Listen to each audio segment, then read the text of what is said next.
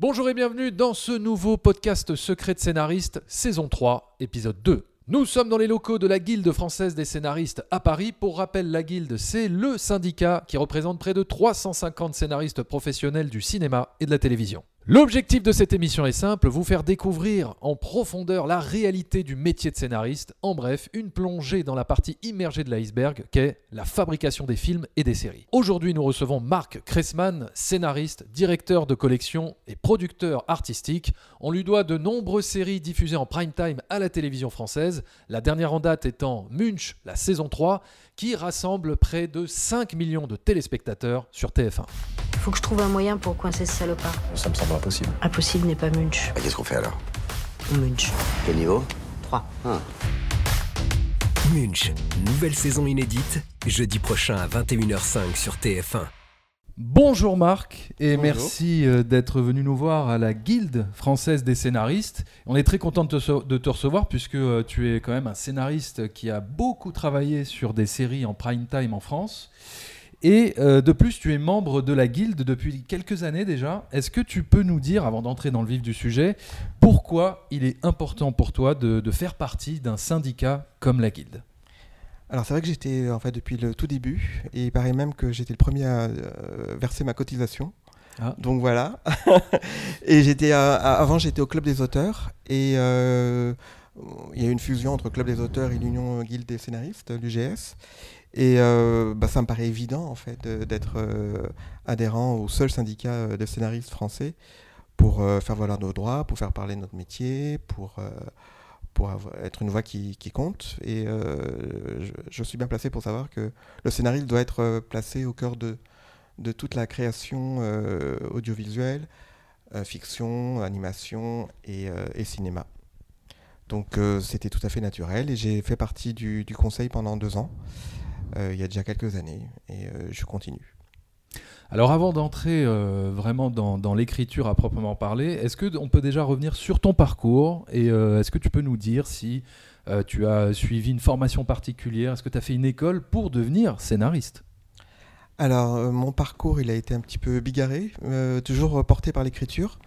Euh, euh, j'ai toujours été un fan de séries, de cinéma, euh, de médias en général. J'ai commencé euh, par la pub, parce que j'étais vraiment un fan euh, de la publicité. Euh, donc ça, c'était euh, fin des années 80, début années 90. Euh, je me suis rendu compte que c'était pas vraiment mon métier parce que ça demandait des compétences euh, très commerciales. euh, que moi je voulais vraiment écrire et euh, j'ai appris euh, à travers la publicité en étant concepteur rédacteur j'ai appris euh, les slogans la formule euh, ça c'était des choses intéressantes mais j'avais vraiment envie d'écrire après je me suis tourné vers le journalisme j'ai été pigiste euh, pendant quelques années euh, presse euh, écrite presse internet en parallèle j'ai fait des lectures de scénarios et l'envie d'écrire est venue petit à petit. D'abord, j'ai voulu écrire plutôt pour le cinéma. J'ai écrit deux longs métrages qui ont été plutôt des cartes de visite. C'est-à-dire des, on, on peut appeler ça des projets on spec, c'est ça? Oui, un scénario euh, de long métrage. sans production derrière. Sans production, euh, sans rien. Donc, juste euh, voilà, regardez ce que je suis capable d'écrire. J'avais envie de le faire. J'ai fait une petite formation pour, qui était au CEFPF, qui était réécrire un scénario. Ouais. Où c'était bien, on était un peu en atelier avec, on était je crois 6 à peu près, et euh, on est sorti, euh, voilà, nos scénarios que j'ai fait lire et, et qui ne, qui- le scénario que j'avais écrit n'a pas, hum, n'a pas vu le jour, comme beaucoup de scénarios en spec, euh, ouais. sans producteur, sans connaître personne, mais ça a été une carte de visite et j'ai décroché un, un job comme ça, notamment. C'est-à-dire? Bah, je l'ai fait lire à une directrice littéraire qui fait partie de la, de la guilde, qui s'appelle Laure de Colbert, qui euh, cherchait des auteurs pour euh, une, sé- une série quotidienne. C'était en 2006. Elle a lu le scénario. euh, voilà, elle a trouvé euh, certains éléments très bien. Il y avait de la comédie, c'était une comédie. Et euh, à partir de ce, de ce scénario, euh, bah, j'étais engagé sur euh, ce projet de série quotidienne qui s'appelait Cinq Sœurs. Et euh, ça- a commencé en 2006. On a vraiment commencé à écrire en, en 2007.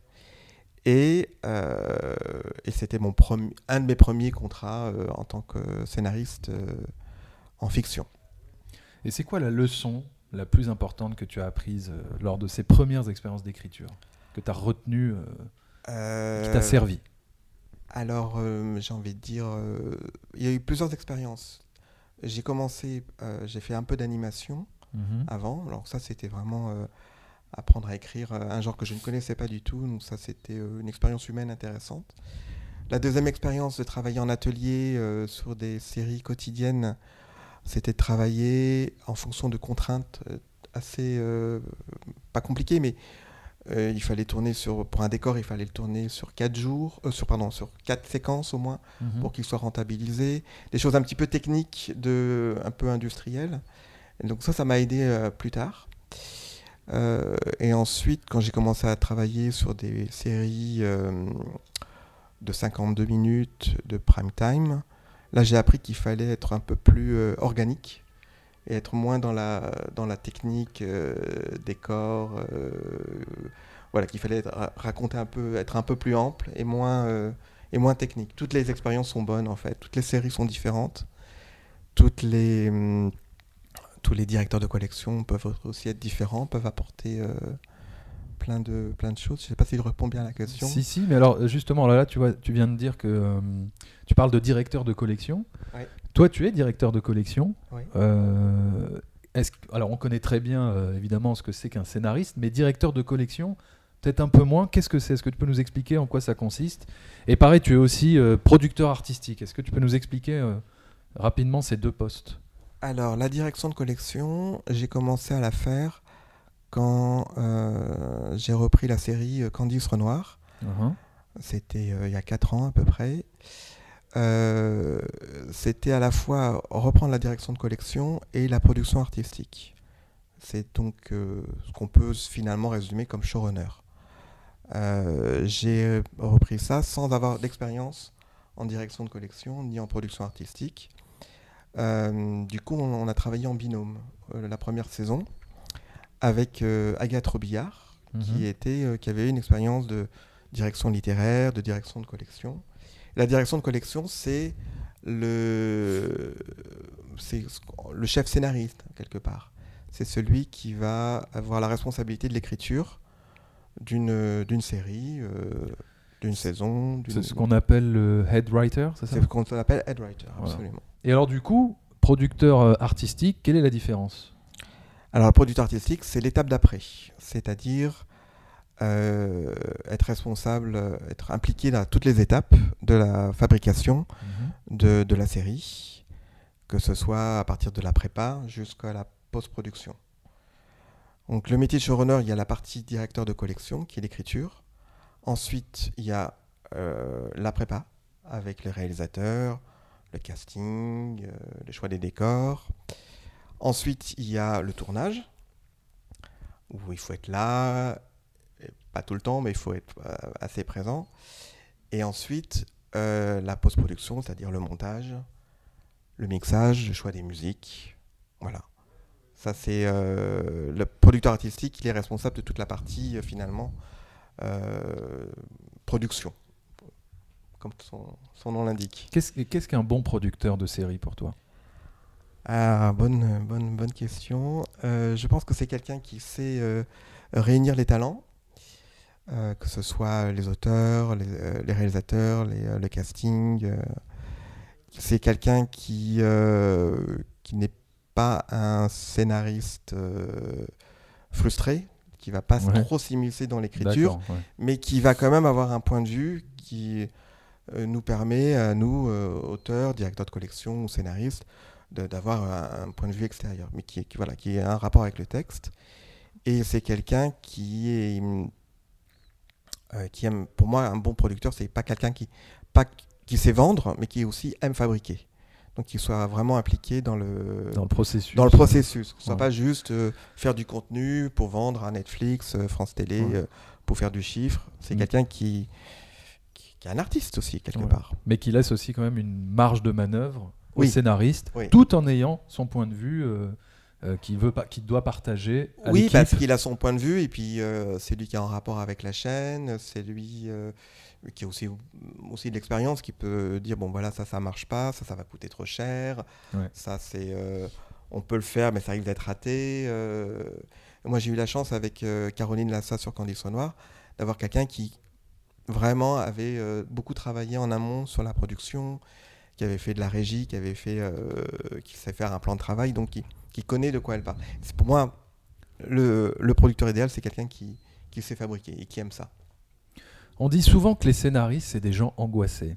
Est-ce que euh, toi, par exemple, tu es quelqu'un d'angoissé Et euh, si oui, à quel euh, moment de ton processus créatif t'es angoissé et comment tu arrives à y faire face? Ou alors est-ce que t'es pas du tout angoissé et que tu, vis ton, métier de façon très sereine? Je suis angoissé, je suis névrosé comme tout, scénariste. Tous les scénaristes sont assez différents. Et c'est ce que j'ai vraiment préféré dans la direction de collection. C'est que chaque fois, il faut s'adapter à l'auteur. Il y en a qui sont très angoissés, il y en a qui sont plutôt. euh, qui ont envie de rigoler tout le temps, il y en a qui sont plutôt. euh, euh, qui parlent pas beaucoup. euh. moi, euh, je sais pas, euh, je peux être. euh, ça dépend, je peux être angoissé quand il y a des délais. euh, Ouais. quand j'ai pas l'inspiration. Euh, j'ai envie de bien faire tout le temps, donc euh, je, je travaille beaucoup. Et euh, voilà, c'est mon angoisse, mais euh, c'est pas très, pas très original. Euh, Est-ce que tu prends de la distance euh, avec ton travail quand, par exemple, tu es face à, on va dire, au, au syndrome de la page blanche ou ce genre de choses ou est-ce que des, ouais, y, tu as- des- il y a des jours où ça veut pas, quand ça Voilà. va pas, ça veut pas, il faut faire autre chose. Ouais. Mais ça peut aussi passer quand on, on sort de chez soi ou quand on se met à faire la cuisine ou la vaisselle, euh, ça peut aider. Euh, des fois, laisser infuser, c'est bien, ça permet de, Ouais. de trouver. Euh, ça passe. Est-ce que c'est une Voilà. bonne idée de faire lire ce qu'on est en train d'écrire à son entourage quand c'est pas encore terminé?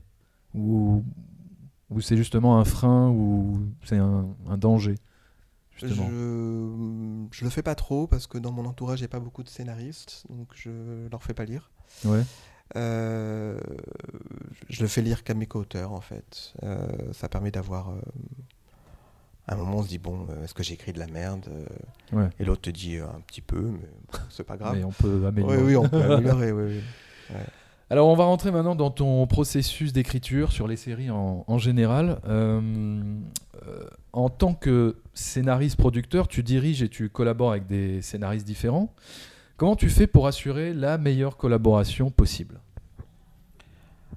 Alors, euh, à quel niveau? Euh, Sur l'écriture Sur euh, l'écriture, pour, on va dire, essayer de garder une certaine homogénéité de ton, euh, quand tu travailles avec plusieurs collaborateurs, plus un pôle de scénaristes, euh, et que tu es head writer, par exemple, et que, tu, et voilà, que tout le monde euh, amène un petit peu sa patte, comment tu fais pour, euh, pour garder pour une certaine cohésion dans l'écriture Moi, sur Candice Renoir et sur Munch, euh, j'ai travaillé. euh, je n'ai pas travaillé en atelier en d'écriture, donc je, je faisais par euh, à chaque fois par binôme d'auteurs Ouais. sur un épisode. En termes de, de choix d'auteur, en fonction de la saison, en fonction de la couleur de la saison que j'ai envie de raconter, une, une saison plus sur, sur l'amour ou sur la famille, je vais choisir des auteurs en fonction de leur euh, de Sensibilité. fait, de leur sensibilité, Ouais. euh, de leur expérience, pour avoir euh, le plus de choix possible, pour pas avoir une saison monochrome. D'abord, c'est recruter des auteurs, et ensuite pour leur faire sortir les meilleurs épisodes possibles. Ce qui est bien, en fonction des séries, on peut choisir des, des, des gens très différents. Euh, On peut se permettre, euh, quand on est par exemple sur Candice Renoir, au bout de la quatrième, cinquième saison, on peut faire des épisodes un petit peu différents. Euh, donc on peut choisir des gens qui n'ont pas forcément euh, une grande expérience du polar, mais qui vont apporter un univers. Et puis euh, on peut vraiment faire plein de choses différentes. Donc là, le choix des auteurs permet d'avoir mon idée un peu de la saison. Est-ce que tu peux nous expliquer ce que consiste euh, le rôle de showrunner euh, Parce qu'on ne sait pas très bien ce que c'est en France euh, sur les séries. C'est vrai qu'il n'y en a pas beaucoup encore. Euh, c'est un métier qui euh, est appelé à se développer. Enfin, en tout cas, je, je le souhaite. Le métier de showrunner, c'est deux fonctions. C'est ce qu'on a dit directeur de collection, c'est-à-dire directeur d'écriture, et producteur artistique. Un showrunner, il est forcément un auteur à la base, un scénariste, parce que c'est lui qui va défendre euh, le texte du début à la fin, de l'écriture à la post-production. C'est lui qui connaît le mieux l'histoire, les personnages, et qui va pouvoir euh, s'assurer que sur une, série notamment, que tout soit cohérent, euh, que, les arches de la, de la, saison soient cohérentes. Il faut savoir que sur une série, il y a plusieurs réalisateurs qui se suivent.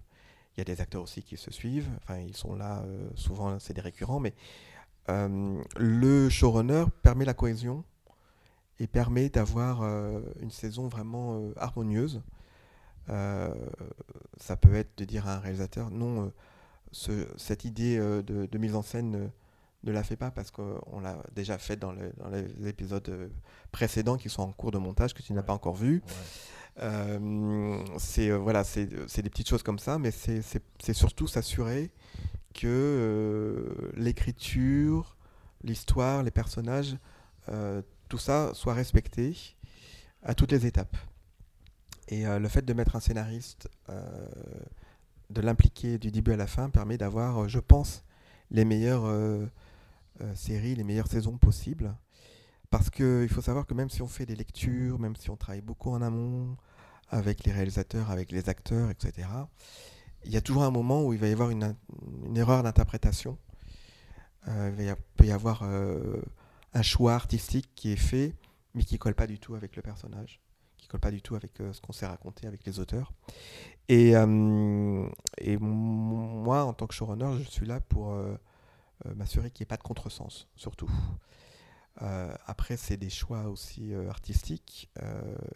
c'est des choix pour, pour, voilà, pour avoir la meilleure saison possible, la, la, plus cohérente. moi, je trouve ça super dangereux de que le scénario soit complètement euh, mis de côté une fois qu'il est écrit, parce qu'il euh, y a des erreurs, il peut y avoir des erreurs monumentales. Et euh, voilà, c'est un. Mais c'est peut-être mon côté control freak qui me fait aimer ce, ce métier. Mais je, je, pense que voilà, c'est un métier qui, qui est appelé à, à, se, à se développer.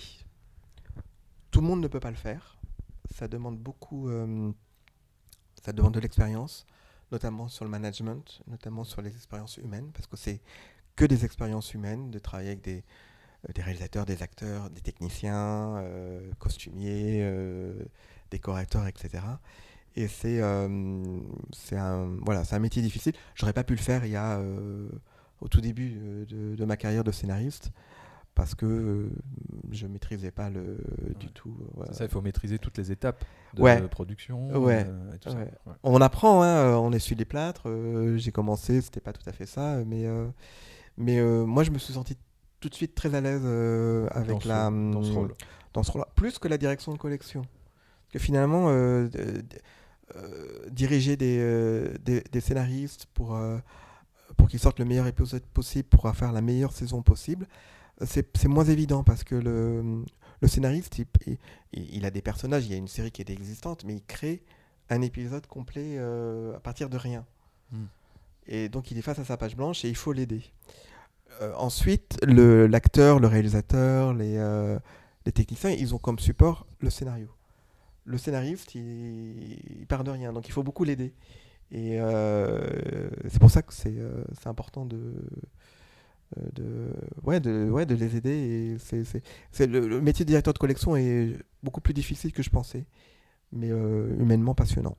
Et comment ça se passe, euh, tes rapports en fait avec la chaîne quand tu dois proposer une série par exemple? Est-ce que tu proposes des concepts aux producteurs comment, comment ça se passe en fait?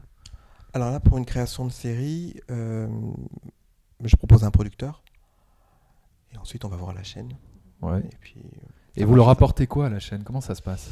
C'est quel type de document en fait pour euh, on va dire essayer de les convaincre? Alors, c'est une bible? Je l'ai pas fait. J'ai pas fait souvent parce que j'ai pas créé beaucoup de séries. J'en ai créé une et là je suis en train d'en créer une autre. Ouais. Euh, surtout j'ai surtout travaillé sur les séries des autres. Euh, oui, c'est une bible au début, un concept des personnages, un petit- des petites arches, on va dire. Ouais. Euh, un document de vente pour plaire déjà au producteur. Et ensuite, avec le producteur, on développe un peu plus. Euh, là, euh, sur la série que je suis en train de créer en ce moment, enfin, qui est en convention d'écriture, donc c'est pas rien n'est rien n'est garanti. Euh, je, je travaille sur six épisodes, euh, deux synopsis assez développés, quatre pitchs, voilà, pour les épisodes, un épisode dialogué, Mhm. ensuite euh, les- la présentation des personnages et les arches. En gros, ça va être ça. Alors tu parles d'arches, de personnages, mais hum, dans une série, les personnages ne doivent pas forcément avoir une finalité dans leur euh, arc narratif, on va dire. Donc comment tu développes, comment tu présentes ces arches en fait de, de personnages? C'est pas comme dans un film où euh, le personnage va vraiment aller d'un point A à un point B. Dans une série, il faut que ça soit euh, continu. Enfin, il faut qu'il y ait une continuité. Il faut, qu'il faut que ça ne s'arrête jamais. Ça ne s'arrête jamais. Donc, comment tu, on va dire, tu montres l'évolution de ton personnage sans qu'elle ait une fin? Alors, ce qui est intéressant, c'est que sur les séries euh, existantes sur lesquelles j'ai travaillé, euh, effectivement, il y, a- il y a le document d'arche pour chaque saison. Et il faut euh, raconter un peu la destinée du personnage pendant toute cette saison. On le prend, euh, il a déjà existé avant, il va, exis- il va exister après, normalement, des fois il meurt. Euh, et là, c'est vrai qu'il faut raconter un peu son parcours sur une saison. Euh, donc là, c'est d'aller d'un point A à un point B, finalement. Euh, et après, on dit, bon, on va trouver encore autre chose pour Pour- la saison d'après. pour prolonger son histoire. Pour prolonger son histoire. ouais. Et c'est quoi la différence entre arche de personnage et intrigue euh, ABC, par exemple? Alors, intrigue ABC. euh, disons qu'il y a. Alors, sur une série policière ou une série judiciaire, on va avoir une première intrigue A qui va être euh, l'affaire, en gros, euh, le cas, Ouais. le meurtre ou euh, euh, le client. euh, ça peut être pour une série médicale, ça va être le gros client, le gros patient. Qui a un problème. un problème ouais. et on va, le- on va le résoudre. Ça, vraiment, je parle pour des séries bouclées. Et ensuite, il va y avoir des, des sous-intrigues, plus axées sur la destinée romantique d'un personnage. Si, c'est, euh, si la série s'appelle Candice Renoir ou Munch, on a le personnage un petit peu plus en avant, euh, le personnage principal. Mais euh, sur euh, Munch, j'ai fait des petites intrigues, en plus de l'intrigue perso, des intrigues juridiques, des cas qui tenaient sur 4-5 séquences, ma- grand maximum, Au sein, au sein de la grande intrigue. au sein de la grande intrigue, puisqu'en fait, Munch, c'est une série d'avocats, Mhm. donc il y a un grand, une grande affaire et une, une plus petite affaire, euh, plus, euh, où on peut un peu, un peu plus euh, se marrer, où il, y a, où il y a avoir un point de droit un petit peu, un petit peu différent. Donc ça, c'est ça dépend des séries, en fait. Finalement, il peut y avoir plus que, que, que, que trois intrigues, il peut y en avoir 4-5. Le feuilletonnant euh, peut se poursuivre euh, sur deux séquences, euh, d'un épisode à l'autre. du- d'un épisode à un autre, de continuer une, une même intrigue, c'est ça que tu veux dire? Oui, l'arche. Ouais, ouais. euh, Quelqu'un qui rencontre euh, euh, une personne dans le, dans le premier épisode. Dans le deuxième épisode, ça va être le passage à l'acte. Et puis, le troisième épisode, ça va être la rupture. Enfin, Ouais, des, petites, voilà, des petites intrigues comme ça, euh, feuilletonnant, soap, on va dire presque. ouais. D'accord. Qu'est-ce qu'un bon concept de série pour toi? Un bon concept de série, c'est une série euh, qui peut durer longtemps. Ouais. a priori, qui, a, qui a une patte particulière de son auteur, de son créateur, où il y a vraiment, euh, on reconnaît un peu, voilà, un style. Euh, voilà, après, il n'y a pas beaucoup, euh, il y a tellement de choses différentes. Il n'y a pas de euh, règles. Puis des fois, on a un bon concept, mais qui tient pas la route. Ouais. D'ailleurs, moi, souvent, euh, Tient pas la distance. qui tient pas la distance. Ouais. D'ailleurs, souvent, quand il y a des séries, je regarde pas tout de suite les, les premiers épisodes. J'attends un peu Ouais, ouais. avant de m'investir pour voir si ça marche. Parce que des fois, au bout de 4-5 épisodes, ça marche plus. Ça s'essouffle. ouais. Ça s'essouffle. J'ai pas envie de euh, m'investir euh, sur une série pour voir finalement ça marche pas. Ouais. Euh, Des séries qui démarrent sur les chapeaux de roue, les high Chapeaux de concept, roue, ouais, euh, tout ouais. ça, c'est pas garanti de. J'attends de voir. Et puis, il y a des gens qui me disent Tu vas voir, les huit premiers épisodes sont super chiants. Mais après, les huit premières saisons sont super chiantes, mais tu vas voir, après, c'est bien. Je dis, Il y a ouais, bah 52 non. épisodes à, à te taper, mais après, tu vas voir, Non. les deux derniers épisodes Non, de la non. dernière saison sont extraordinaires. C'est ça. C'est comme euh, des gens qui disent euh, Tu- Au début, l'héroïne, euh, tu vomis tout le temps, mais après, tu vas voir, c'est super.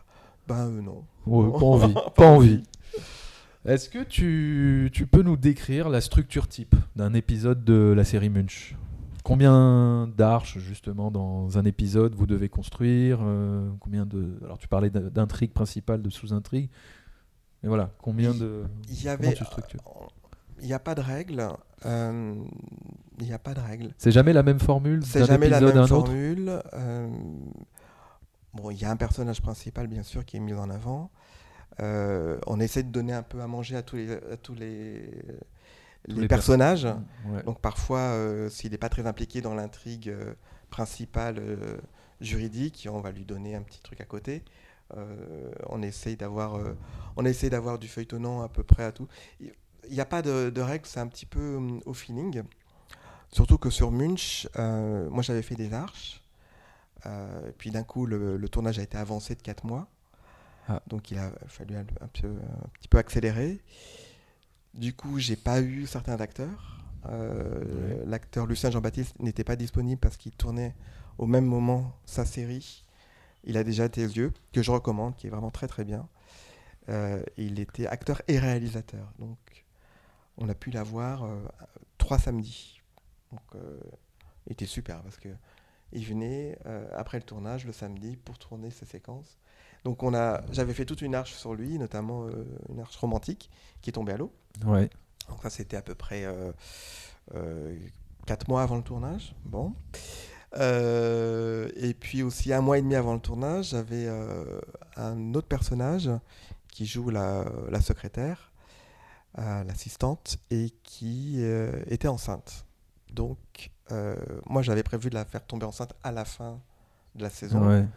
Mais là, elle était enceinte de deux mois et demi et elle disait ça commence à se voir. Donc il a fallu tout refaire. Donc euh, Elles sont gonflées quand même.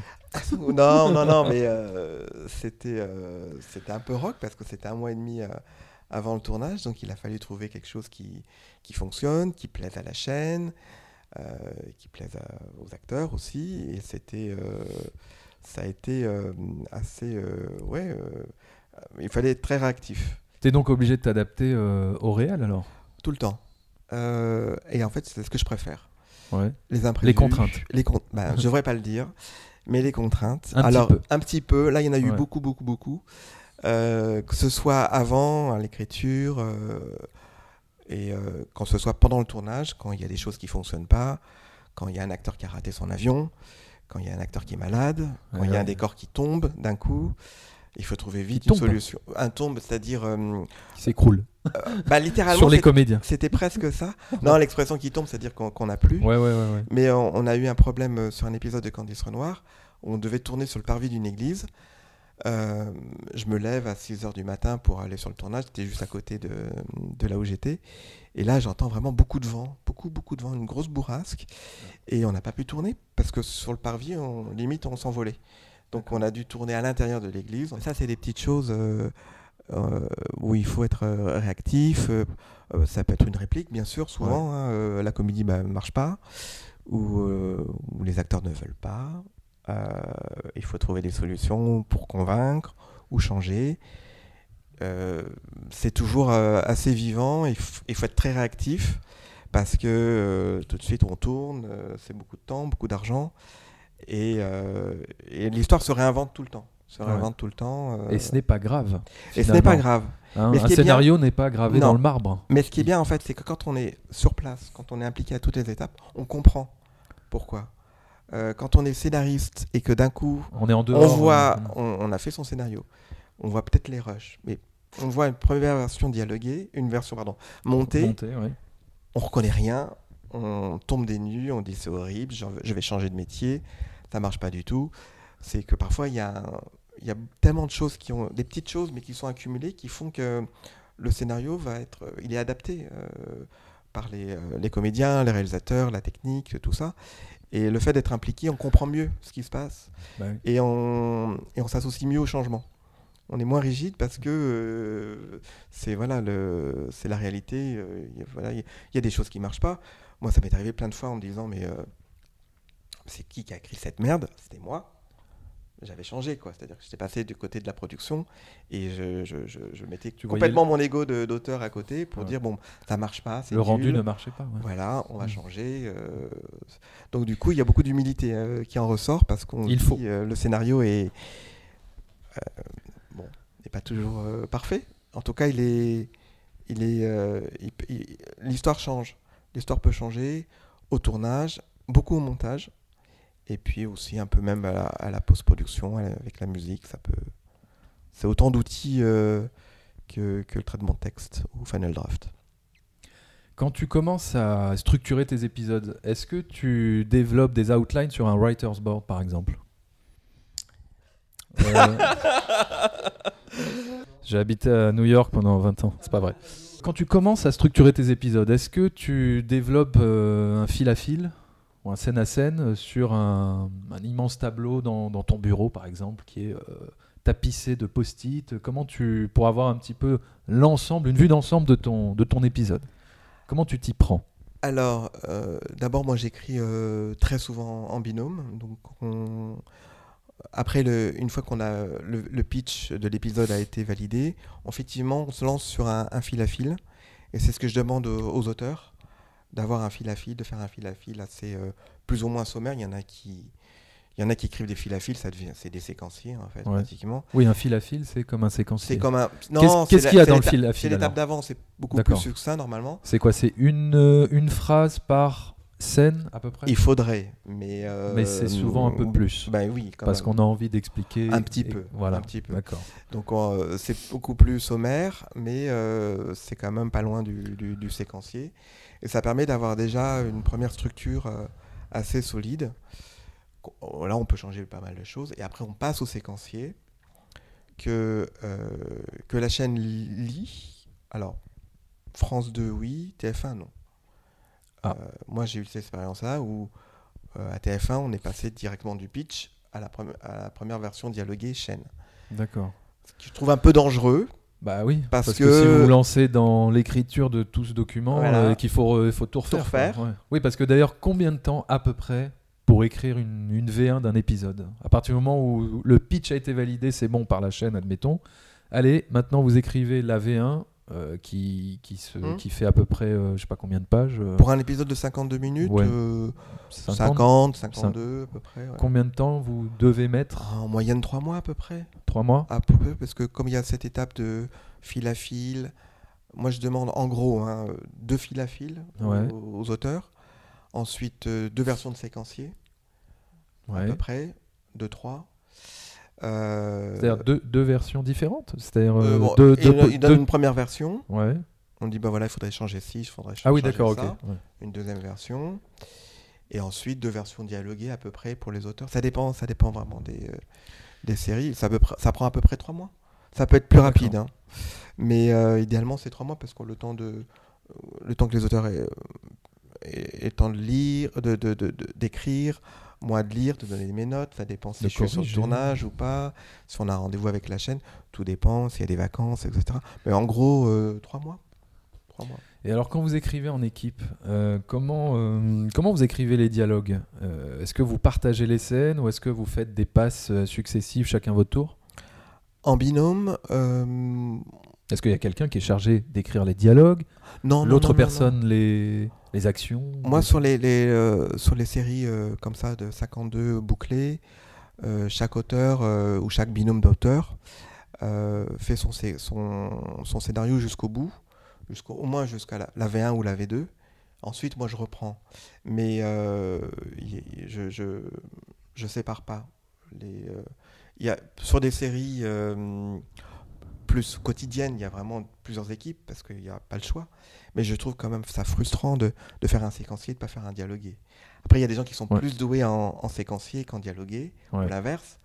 Mais euh, comme souvent je, les- je les prends euh, en binôme, euh, idéalement, le binôme est complémentaire. Mais c'est vrai qu'à partir d'un moment, moi, je reprends le- les dialogués pour affiner en termes de ton, Ouais, c'est ça, pour avoir Ouais. une homogénéité de. Homogénéité. hein. Ouais. euh, pour ajouter mes petites conneries à moi, euh, mes petites blagues, euh, voilà, parce que j'aime ça. Quand je fais, j'ai fait surtout de la, de la comédie, enfin, ou policier comédie ou juridique comédie. Et puis ensuite, il y a euh, toute la phase qui correspond aux demandes de, de la chaîne, des réalisateurs, des acteurs, de tout ce qui est par rapport au décor, toutes les, VDF. quoi. Ça, ça peut prendre du temps. Ouais, ouais. Euh, et ça, c'est moi qui, qui suis en charge de, de ça. C'est quoi pour toi l'étape la plus difficile euh, dans ton processus d'écriture? Est-ce que c'est euh, de, de structurer l'épisode, de- d'écrire les dialogues, de trouver la trame narrative? Le plus dur, ça, ça dépend des séries. Je dirais que sur une série comme Candice Renoir, le Ouais. plus dur, c'était de se renouveler dans les euh, histoires personnelles. Euh, parce que c'était, euh, je suis arrivé en saison 5 en tant que directeur de collection et, et producteur artistique. Donc il y avait déjà quand même pas mal de choses qui avaient été faites. Donc euh, il fallait renouveler à chaque fois, notamment l'histoire d'amour impossible forcément entre les deux héros. Ouais, Parce que s'ils se mettent ensemble, c'est la fin de la série. c'est ça. Donc ça, c'était le plus difficile. Et c'est vrai qu'à la, fin, la fin de la saison 7, je crois que je ne savais plus quoi raconter pour les mettre, euh, pour les séparer. Ce qui me valait régulièrement euh, des injures sur, euh, sur Twitter ou sur Internet parce que euh, j'étais celui qui voulait pas les mettre ensemble par, par les fans, hein, Ouais. les fans hardcore. Ah bah D'ailleurs, ça c'est une, une question que je me pose. Euh, la série est regardée par à peu près 5 millions de téléspectateurs, c'est ça? Alors Candice Renoir, euh, oui, 5 millions. Voilà. Et, Et Munch ça va jusqu'à 6. D'accord.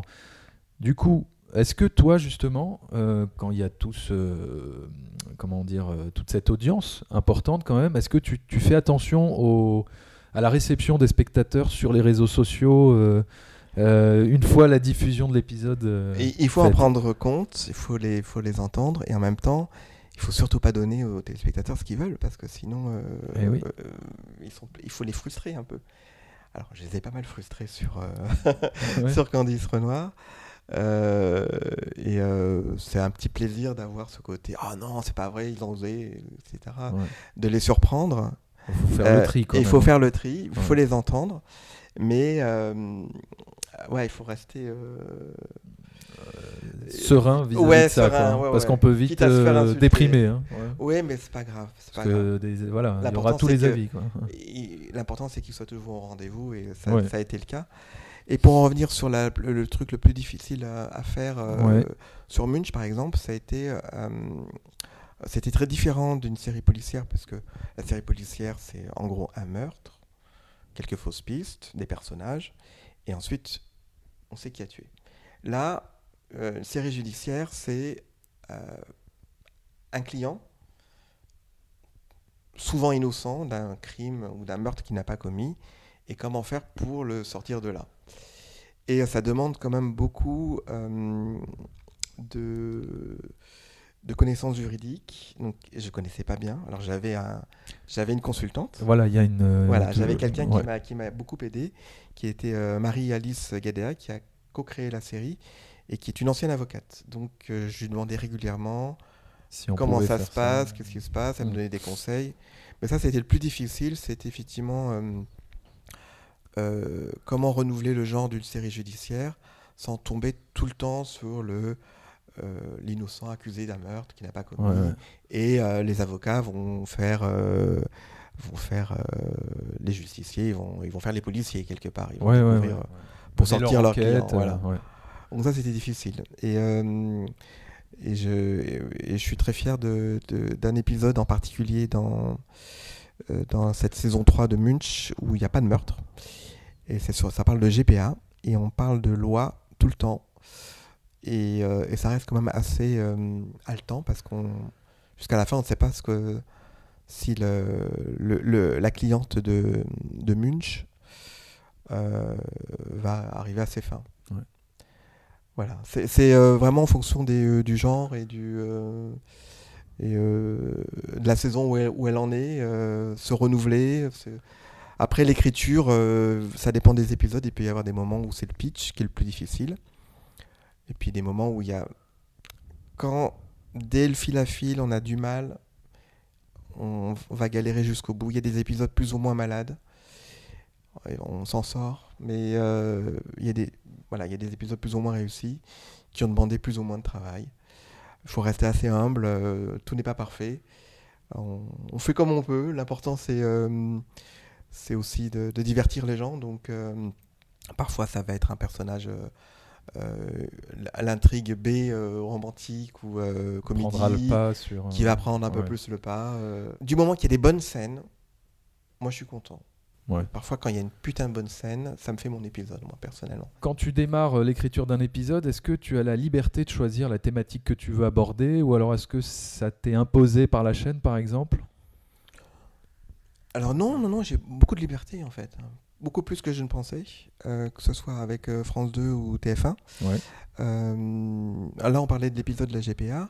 Et ça, c'est la première rencontre autour de la série avec moi introduit comme directeur de collection. Il y avait la conseillère de programme, il y avait Anne Vio qui nous a dit si vous voulez parler de la, de la GPA, pas de problème. Clink, moi je me suis dit très bien, t'es pas tombé dans le- dans l'oreille d'un sourd. Et on a développé ce, ce sujet-là. Donc parfois, c'est la chaîne comme ça euh, qui, qui le propose. Qui le- ouais. Euh, sur Candice Renoir, j'ai aussi beaucoup de liberté euh, d'imposer, euh, enfin pas d'imposer, mais de proposer des sujets qui me tenaient à cœur. J'avais envie de parler par exemple du sida, on n'en parlait plus du tout, pourtant ça continue, les contaminations. Et, j'ai pu en parler dans le, c'était en saison 6, euh, sans, sans aucun problème d'homosexualité. J'ai pu faire, euh, j'ai pu parler aussi un peu de mes, euh, raconter un peu mes obsessions, mes envies. euh, j'avais très envie de faire un épisode. j'avais envie de parler de l'année 70 et j'ai réussi à faire un double épisode où Candice Renoir est plongée dans les années 70, façon Life on Mars. Ouais.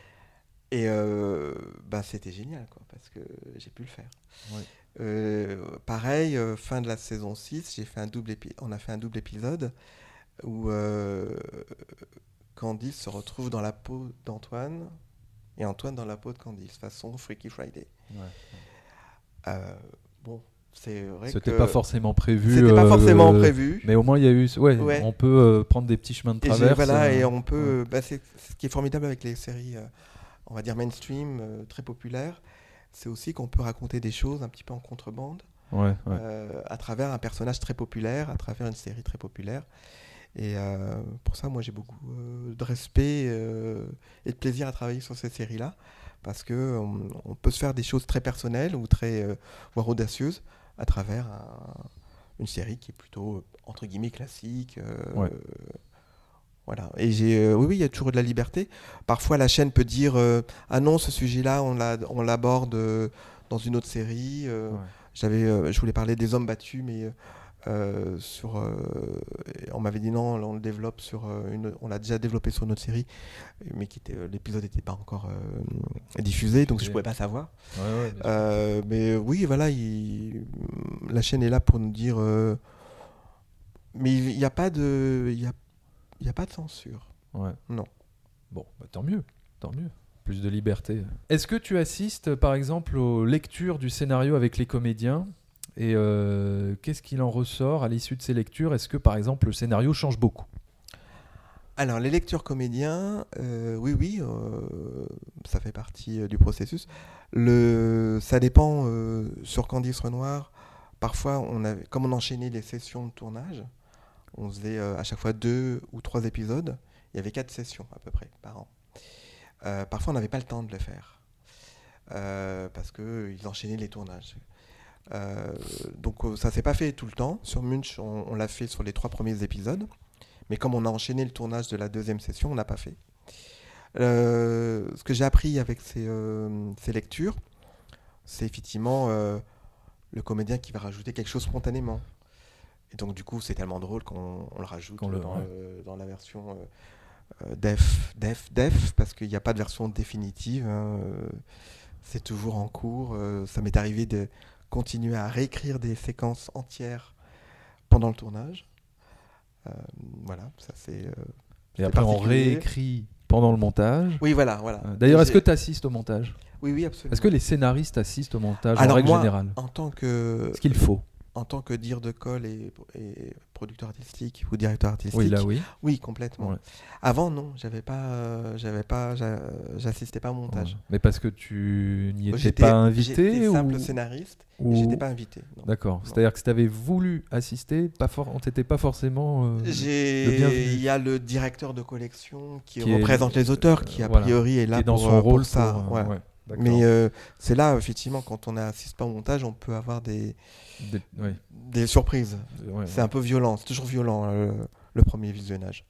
Même quand on a fait, euh, quand on assiste au tournage, tout ça, on- le, le- le réalisateur peut faire des choix et il dit non, tu m'as enlevé cette séquence, il faut la remettre, elle est importante.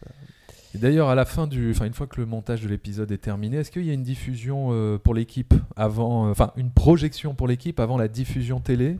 Et si oui, euh, est-ce que le scénariste a le droit de dire euh, ah ouais, mais là vous êtes éloigné des intentions, euh, il faut remonter ou non? Le scénariste, merci, t'es gentil, ton boulot a été fait, c'est Bah, le scénariste, il est représenté là aussi par le, par un directeur de collec- collection. de collection. Donc, euh, euh, moi, ça m'est arrivé d'aller au montage de Candice Renoir avant d'avoir ce poste euh, de directeur de collection. Ouais.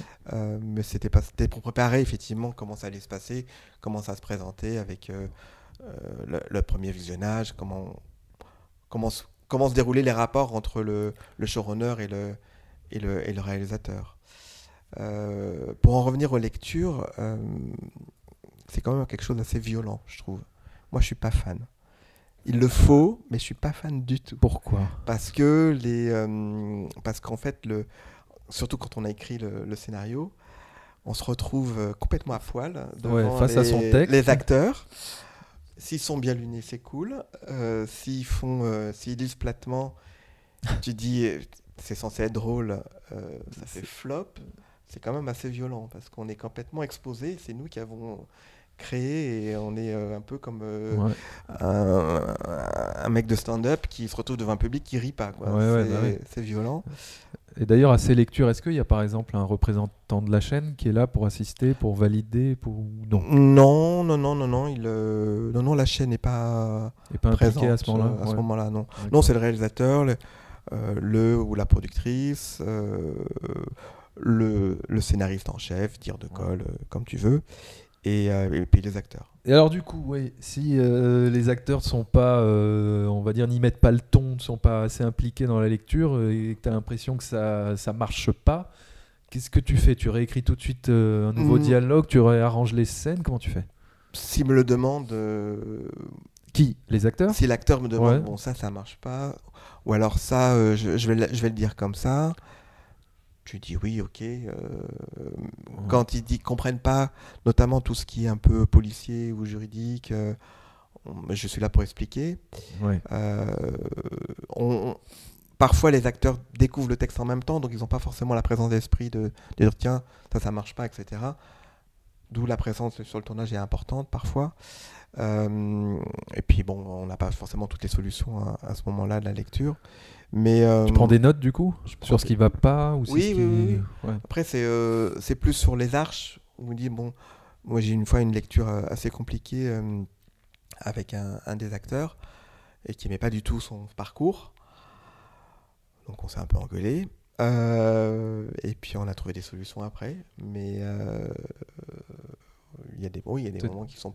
Des compromis, euh, voilà, chacun y met un peu du sien. C'est euh, comme tout. Euh, Il y a des batailles qui méritent d'être gagnées, d'être combattues, Ouais. et d'autres il faut lâcher. Ouais, d'accord. Alors maintenant, on va faire un focus sur la série Munch. Oui. Comment tu es arrivé sur Munch? Alors, Munch, je venais d'annoncer à l'équipe de Candice Sonore que j'arrêtais au bout de la septième saison. Et c'était à peu près un an avant. Je me suis dit comme ça, on va trouver quelqu'un pour faire la transition. Et, euh, je voulais donc euh, terminer la saison. J'avais encore euh, bien six mois de travail devant moi. Les tournages, etc., l'écriture. Et puis, je sais pas, je crois que c'est mon agent qui a dû dire au producteur de, de Munch, Jean-Sébastien Bouillou, que j'étais libre. Je ne sais pas comment ça s'est passé exactement. En tout cas, il m'a appelé pour me proposer de reprendre la série Munch. Et euh, bah, j'ai hésité un petit peu parce que je voulais me consacrer à des projets personnels. Puis quand même, euh, quand même, c'était euh, voilà une proposition dire- qu'on ne peut pas, ref- une offre qu'on ne peut pas refuser. Ah d'accord. Euh, C'est-à-dire que non, c'était c'était tout, tout était nouveau. C'est-à-dire que c'était TF1. Euh, J'avais pas spécialement envie de travailler pour TF1, mais c'était une opportunité de travailler Bien sur sûr, une série ouais. pour TF1. C'était une série judiciaire que je ne connaissais pas, vraiment, euh, mais je connaissais très bien euh, l'une des scénaristes principales. C'était des acteurs de cinéma aussi, quand même. Ouais. C'était autre chose, vraiment. C'était un tournage à Paris. Et puis, voilà, c'était. Donc j'ai accepté. D'ailleurs, la série est construite autour de Isabelle Nanty. Oui. Est-ce que Isabelle Nanty, elle s'implique dans l'écriture, par exemple, vu que c'est voilà, quand même une actrice, euh, on va dire prestigieuse de cinéma. euh, Est-ce qu'elle intervient sur l'écriture, sur les dialogues, euh, ou pas forcément? Pas forcément, non. Elle a, elle a lu les textes. euh, on a fait des lectures ensemble. On s'était rencontrés. Il y a des fois, elle arrivait. Elle me disait Bon, la scène de la semaine prochaine, je la comprends pas, elle est trop compliquée. Il faut me la changer. Donc on dit Ok, pas de problème. on- Elle avait raison en plus. Euh, elle s'implique. euh, sur le tournage, parfois je, je venais la, lui dire il faut vraiment dire ça comme ça parce que sinon ça ça n'a pas de sens surtout tout Ouais. ce qui est un peu technique Techni- policier, ouais, euh, ouais, ouais. polar juridique, Juridique. et tout. Euh, elle était oui oui, elle était impliquée euh, voilà non non c'était euh, quelqu'un qui qui travaille beaucoup et euh, c'était vraiment un, un plaisir de travailler avec elle.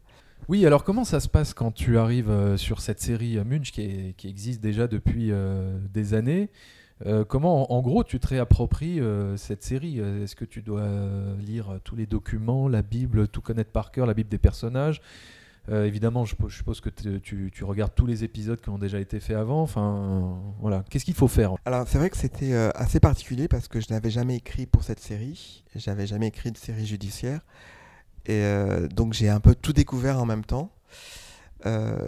J'ai été aidé, d'abord j'ai regardé évidemment tous les épisodes, je me suis un peu documenté, mais j'ai écrit les arches avec l'une des créatrices de la série, Marie-Alice Gadea. Donc on a pu vraiment beaucoup parler, on s'est fait des rendez-vous, on a, on a développé les arches, on a développé un nouveau personnage euh, qui s'appelle Blanche Braque, qui est interprétée par Marie-Lou Berry. Donc là, ça a, été ça, ça a été ma façon de moi de m'approprier la série Ouais. en créant ce nouveau personnage qui allait être un personnage qui allait mettre un petit peu entre guillemets euh, la zizanie dans le, dans le cabinet d'avocat. Et euh, c'est vrai que oui, c'est une immersion totale en fait de regarder. Puis en plus, ça, vraiment, c'était euh, les avocats, les juges, les procureurs. euh, voilà, j'ai lu beaucoup de bouquins, etc. Et je me suis appuyé beaucoup sur, sur Marie-Alice, qui était ma co-auteure, qui a écrit Les Arches avec moi et qui, est, qui était ma conseillère juridique en permanence. Donc voilà, c'est une façon pour moi, ça a été une façon de, de, de m'immerger dans, dans, dans, dans la série. Ensuite, euh, tout s'est fait très vite, puisque le, on a appris fin janvier qu'on tournait finalement, au lieu de tourner en septembre, on tournait au mois de mai. Donc, Ah oui, d'accord. On a été encore au co-pitch euh, des premiers épisodes, donc euh, coup de turbo. Coup de euh, turbo. un tel acteur n'est pas disponible, ok, on va changer. Donc ça a été euh, un travail euh, assez, euh, assez intense. Ouais. Donc, euh, en plus, j'ai terminé euh, Candice Renoir en même temps, donc c'était euh, les journées étaient euh, bien remplies. Euh, bah, il faut y aller à fond. De toute façon, euh, il y a des deadlines, il y a des, dates de tournage, donc on n'a pas le choix, on, avance. C'est assez excitant d'ailleurs, hein, parce que du coup, mais il faut quand même, voilà, il faut plaire à la chaîne, il faut, non, c'était, c'était énormément de travail. Je ne sais pas comment j'ai survécu. Et comment se passe euh, concrètement ton travail avec euh, la production, le diffuseur? Qui lit quoi? Qui fait des retours? Et comment sont faits les retours d'ailleurs? Euh, Ce sont des notes de développement rédigées par le conseiller de programme? Alors, donc la chaîne, exemple TF1 lit donc les pitchs et ensuite les versions dialoguées. Souvent, elle appelle le producteur pour dire voilà, en gros, elle donne Voilà son avis et on fait un rendez-vous dans la foulée. Mm. Il n'y a pas de fiche. Euh, Ouais, y a pas j'ai pas de notes fiche écrites. de lecture, Non, non. c'est un rendez-vous, donc on, donc on- sait à peu près où s'il y a des problèmes, etc. Donc j'anticipe un petit peu. Et ensuite, c'est au rendez-vous, on parle, on trouve des solutions, etc.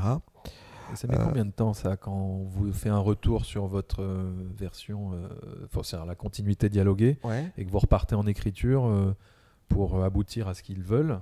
Combien de temps de travail? Tout dépend de si le tournage est tout de suite ou pas. euh, oui, oui, il faut.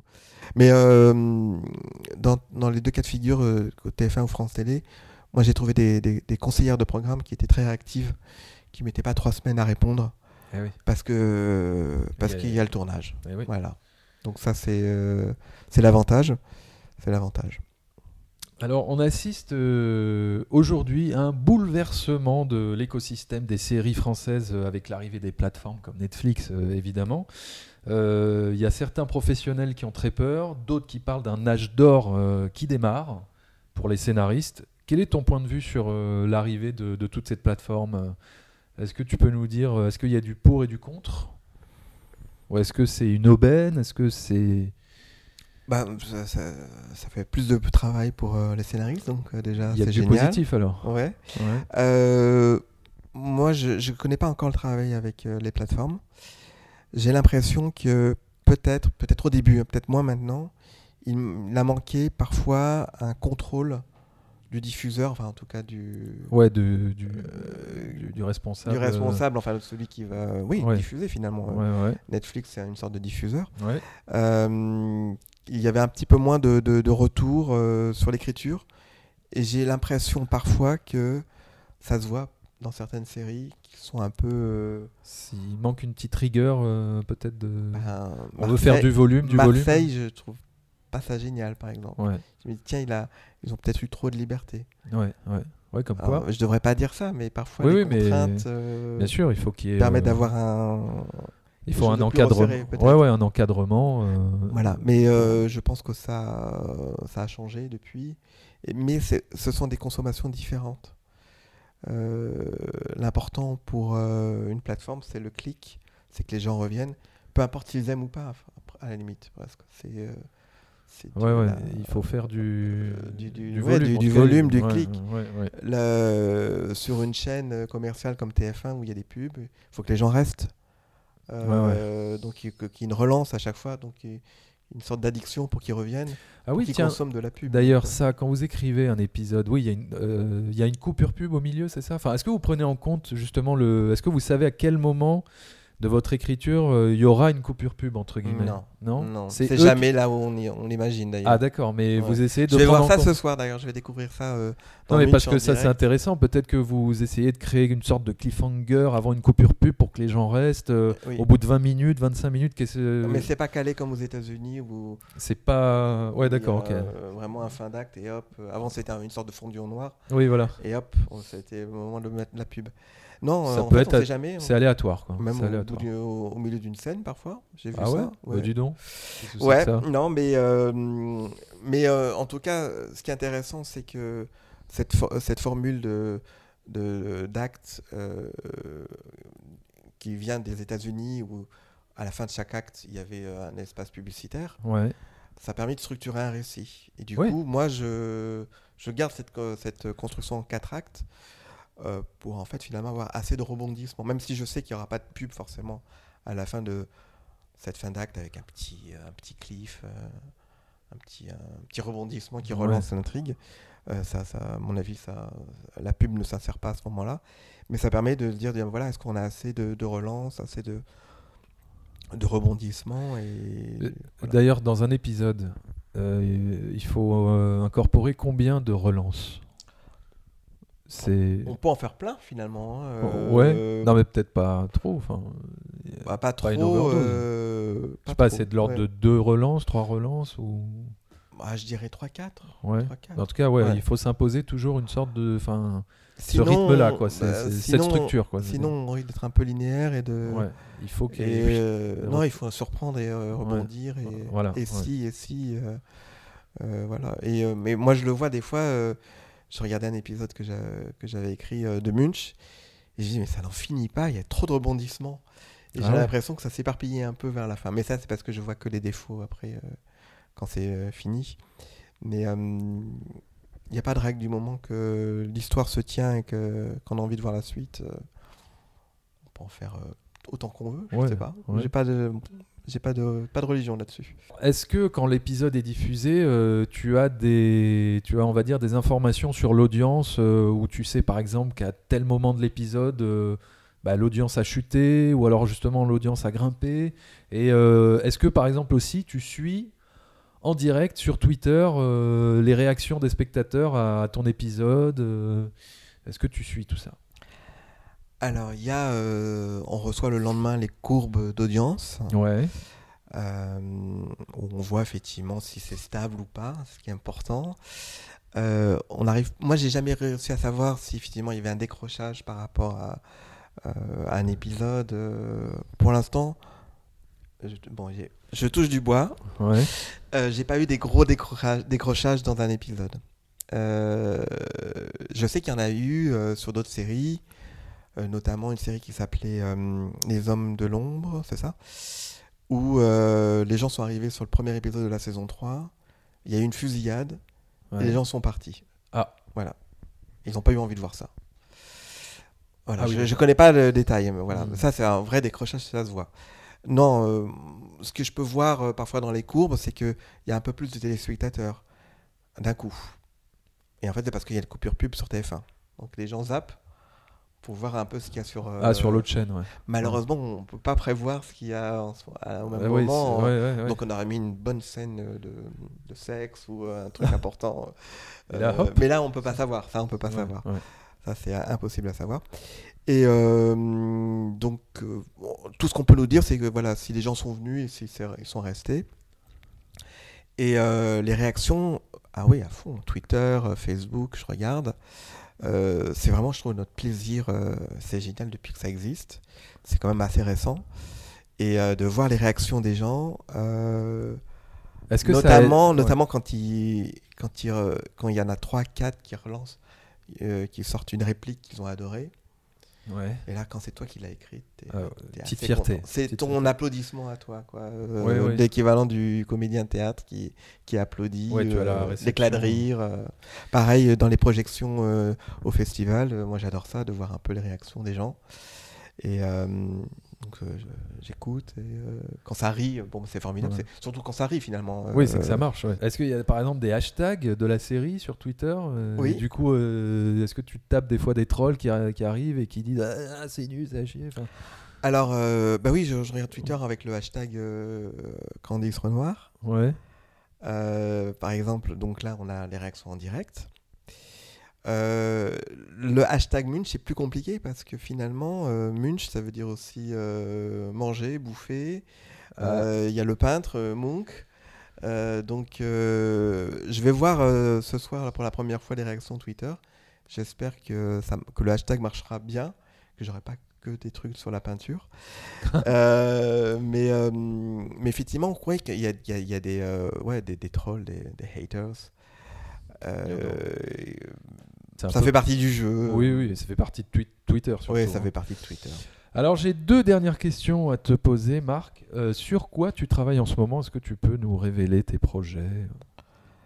Alors, du coup, en fait, j'ai arrêté Munch. Ouais. Euh, voilà, j'avais envie de... On va... En fait, on m'avait proposé autre chose. On m'avait proposé d'écrire une saga en genre 4 mois pour tourner euh, tout de suite. Donc, euh, une saga de 6 épisodes, une saga d'été. Donc, j'ai accepté. Et puis, finalement, c'est tombé à l'eau.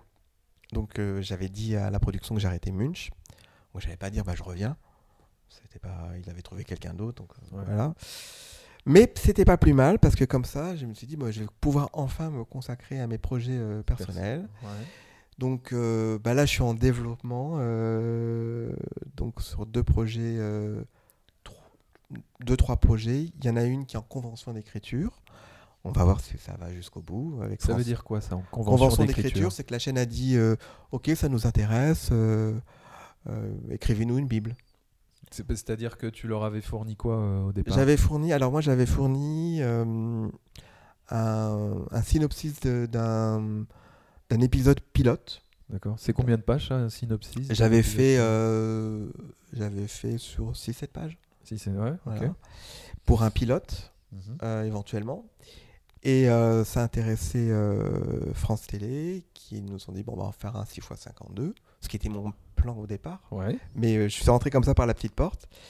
Et à partir de là, on m'a voilà, demandé d'écrire un, donc le, le synopsis des deux premiers épisodes, dont un qui sera jusqu'à au dialogué, une version dialoguée, les pitchs des quatre autres épisodes, Ouais. Euh, les personnages, les arches, euh, voilà. Il n'y a pas de règles, mais bon, euh, c'est à peu près ça, quoi. D'accord. Et je pense que ça va faire euh, 15-20 pages à peu près. Enfin, plus le plus l'épisode dialogué. Et puis, on verra si ça plaît.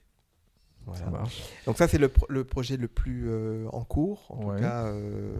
et j'ai des projets de, de séries en costume, Ouais. mais euh, post-Seconde Guerre mondiale. Donc, Ah oui, Du récent. ok. Ok. Euh, voilà, euh, dont un projet avec les Américains, mais bon, ça reste encore très... euh, comme ça. C'est je- en projet. c'est en projet, C'est en projet. exactement. Eh bien, ça marche. Et toute dernière question, Marc, si tu avais un conseil clé à donner à un jeune scénariste qui souhaiterait devenir, enfin, de travailler sur une série télé, ce serait quoi Voilà, un jeune scénariste qui voudrait Bon, travailler sur une série télé. Série télé, bah, déjà d'avoir d'avoir du un peu de vécu, de vivre des choses, de Ouais. pouvoir euh, apporter des choses personnelles, parce que je pense que plus normalement, hein, plus Ouais. on vieillit, plus on a des choses à raconter, et plus on devient mes meilleur scénariste. Donc je pense que pour un, un jeune scénariste, il faut qu'il a qu'il vive des choses, qu'il apporte ce vécu euh, dans dans les, dans les séries sur lesquelles il va travailler ou euh, de, voilà, de, de, de pas d'apporter son, expérience personnelle. Moi, en tout cas, c'est ce que je recherche chez, les auteurs, chez les scénaristes. C'est euh, ou leur expérience en tant que scénariste, ou leur expérience personnelle, leur univers, euh, parfois leur névrose, enfin, euh, qui m'apporte quelque chose que moi je n'ai pas, parce que finalement, je peux pas tout écrire. Et, je trouve que les, voilà, les auteurs sont là pour, pour apporter du, leur, même si c'est des commandes, même si c'est des séries d'autres. Et on peut s'approprier et faire des choses personnelles sur une série, euh, une série de commandes, une série euh, et une série encore populaire. euh, on peut apporter plein de choses. Donc c'est vraiment le conseil que je donnerais, c'est de vivre des choses et, et de pouvoir les partager. Et puis bah, sinon de bah, travailler beaucoup, de rendre les textes à l'heure, de pas faire de fautes d'orthographe et, euh, et d'être toujours enthousiaste. Parce que c'est un métier où on est souvent euh, démoralisé, il- on, peut... euh, moi, j'ai- plutôt du succès en ce moment, mais ça peut retomber du jour au lendemain. Rien n'est acquis. Il faut euh, toujours... euh, on recommence à zéro depuis euh, à chaque fois. Euh, c'est pas parce qu'on a eu un petit succès que ça va nous faciliter la chose, euh, la vie. Souvent, c'est pas le cas. Donc il faut être euh, humble euh, et bosser et, euh, et être toujours euh, enthousiaste. C'est pas évident, mais on y arrive. Eh bien, écoute, merci beaucoup, euh, Marc, pour cette interview. Euh, voilà, continuez à lire et à écrire des scénarios et bien sûr à regarder des films, des séries télé et rendez-vous dans un prochain numéro de Secret de scénariste. Ciao Au revoir. Voilà, nous espérons que ce nouveau numéro de Secret de scénariste vous a intéressé. Si c'est le cas, eh bien écoutez, n'hésitez pas à aller sur la chaîne YouTube de la Guilde. Vous y trouverez régulièrement de nouvelles vidéos sur tout ce qui touche au métier du scénario en France. Allez découvrir également le site internet de la Guilde où vous trouverez une mine d'informations sur l'actualité des scénaristes français ainsi qu'une Writer's Room, un centre de ressources sur l'artisanat de l'écriture. Enfin, je vous propose des critiques de films, des analyses thématiques sur le cinéma sur ma chaîne YouTube The Film Talker, donc n'hésitez pas à venir faire un tour et à vous abonner. Voilà, Secret de scénariste, c'est terminé. À très bientôt.